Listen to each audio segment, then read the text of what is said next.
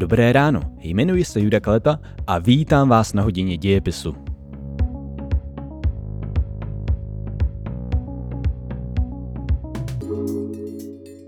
Vítejte na dnešní hodině dějepisu.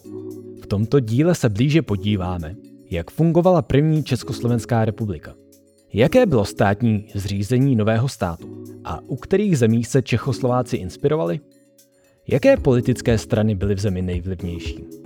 A co to byla takzvaná pětka a skupina kolem hradu? O tom všem v novém díle podcastu Hodina dějepisu.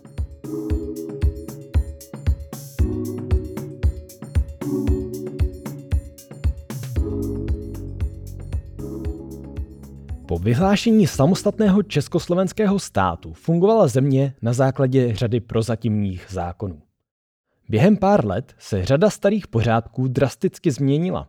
Byly přijaty zákony o pozemkové reformě, ve kterých se skonfiskovala neboli zestátnila půda patřící nečeské šlechtě. V nové demokratické republice byly ještě v listopadu 1918 dokonce zrušeny veškeré šlechtické tituly. V únoru 1920 byla přijata nová ústava, která nahradila tu prozatímní. Za nejvyššího představitele byl ústavou určen prezident, který však neměl velké pravomoci. Jen díky svému vlivu a váženosti mohl Tomáš Garik Masaryk více zasahovat do dění ve státě. Díky jeho vlivu vznikla tzv. skupina Hradu. Šlo o neoficiální společnost politiků a dalších významných osobností, kteří se snažili prosazovat Masarykovy myšlenky a názory.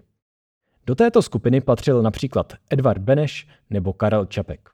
Ústava Československa se inspirovala především v tradičních demokratických republikách, a to zejména ve Francii. Ústava byla základním zákonem státu, který stanovoval rozdělení jednotlivých mocí, jaká byla práva vlády, soudů a občanů, a také jakým způsobem budou chráněny národnostní menšiny. Zároveň se s přípravou nové ústavy chystaly i první volby do parlamentu. Ty proběhly v dubnu 1920 a zvítězila v nich Československá strana sociálně demokratická v čele s Vlastimilem Tusarem.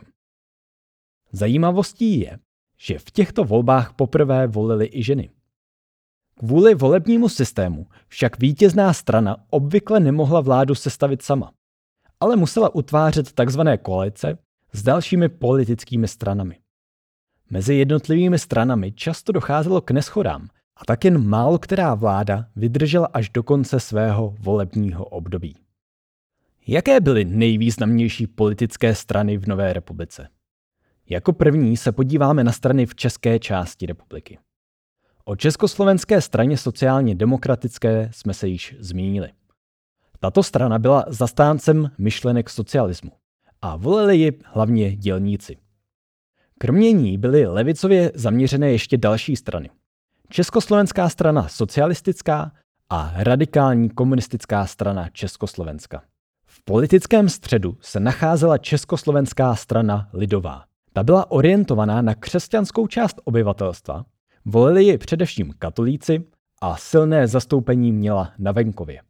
Do pravicových politických stran tedy mezi zastánce konzervatismu a kapitalismu, bychom mohli počítat agrární stranu. Ta byla jednou z nejsilnějších stran. Zastoupena byla ve všech koaličních vládách a často byl ministerský předseda právě z této strany. Agrární stranu volili drobní podnikatelé a zemědělci. Kromě agrárníků existovaly ještě další pravicové strany. Československá národní demokracie a Československá živnostensko-obchodnická strana. Na Slovensku byla nejsilnější Hlinkova slovenská lidová strana. Byla silně katolicky orientovaná a zároveň dost nacionálně. Prosazovala slovenskou autonomii. Zde se poprvé setkáváme s tím, že myšlenka společného československého národa selhávala. Nezanedbatelný počet Slováků si přál v novém státě významnější postavení. Kromě toho byly v Československu ještě významně zastoupené německé strany, a to především německá strana sociálně demokratická a německá křesťansko-sociální strana. Němci původně se vznikem Československa nesouhlasili a odmítali se proto do politiky zapojit. V polovině 20.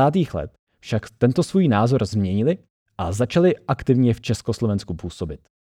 Zdá se vám, že je stran spousta a že je to trošku nepřehledné? Právě tak to bylo. Politická situace kvůli velkému množství malých a názorově roztříštěných stran byla složitá. Bylo to způsobené jak různorodostí jednotlivých národnostních skupin, Čechů, Slováků, ale i Němců, Maďarů nebo Poláků. Druhým problémem byly odlišné politické orientace jednotlivých stran. Našli bychom zde vše od radikálně komunistických stran až po krajně nacionalistické. Důsledkem této roztříštěnosti bylo to, že ve státě docházelo zpočátku k častým politickým krizím. Vládnoucí strana neměla většinu a jen obtížně něco prosazovala. Často dokonce musela skládat demisi a dvakrát musela nastoupit vláda úřednická, která nebyla složena z politiků, ale z nestraných odborníků. Aby k tak častým politickým krizím nedocházelo, vznikla takzvaná pětka. Jednalo se o zvláštní uskupení představitelů pěti nejsilnějších stran. Agrárníků, sociálních demokratů, lidovců, národních socialistů a národních demokratů. Představitelé těchto stran se scházeli a domlouvali se na společném postupu. Jednotliví poslanci pak museli hlasovat podle rozhodnutí pětky. Pokud poslanec hlasoval jinak než jeho strana, mohl být vyloučen a zbaven svého poslaneckého mandátu. Šlo o systém, který byl v rozporu s demokratickými principy, podle kterých by měl mít každý poslanec právo hlasovat podle svého rozhodnutí a svědomí. Pětka byla proto často kritizována, ale k jejímu zániku nedošlo. Naopak, její význam se v první polovině 20. let prudce zvyšoval. Nejvýznamnějším členem pětky byl Antonín Švehla, představitel agrárníků. Byl mistrem v kompromisu a často z nesvářené politiky dokázal přimět ke spolupráci. Ke konci 20. let už však i pětka ztrácela na významu. Pojďme si dnešní náročné téma schrnout. Nově vzniklé Československo se stalo demokratickou republikou. Jejím nejvyšším představitelem byl prezident. Ten však neměl žádné významné pravomoci. Politická situace v Československu byla složitá a nepřehledná. Existovalo velké množství politických stran a žádná z nich neměla výraznou převahu. Byl to důsledek odlišných názorových proudů i nejednotného národnostního složení republiky. Skupina představitelů nejvýznamnějších politických stran se nazývala Pětka. Jednání Pětky umožnila nalézt řešení politických krizí i za cenu ne demokratických postupů.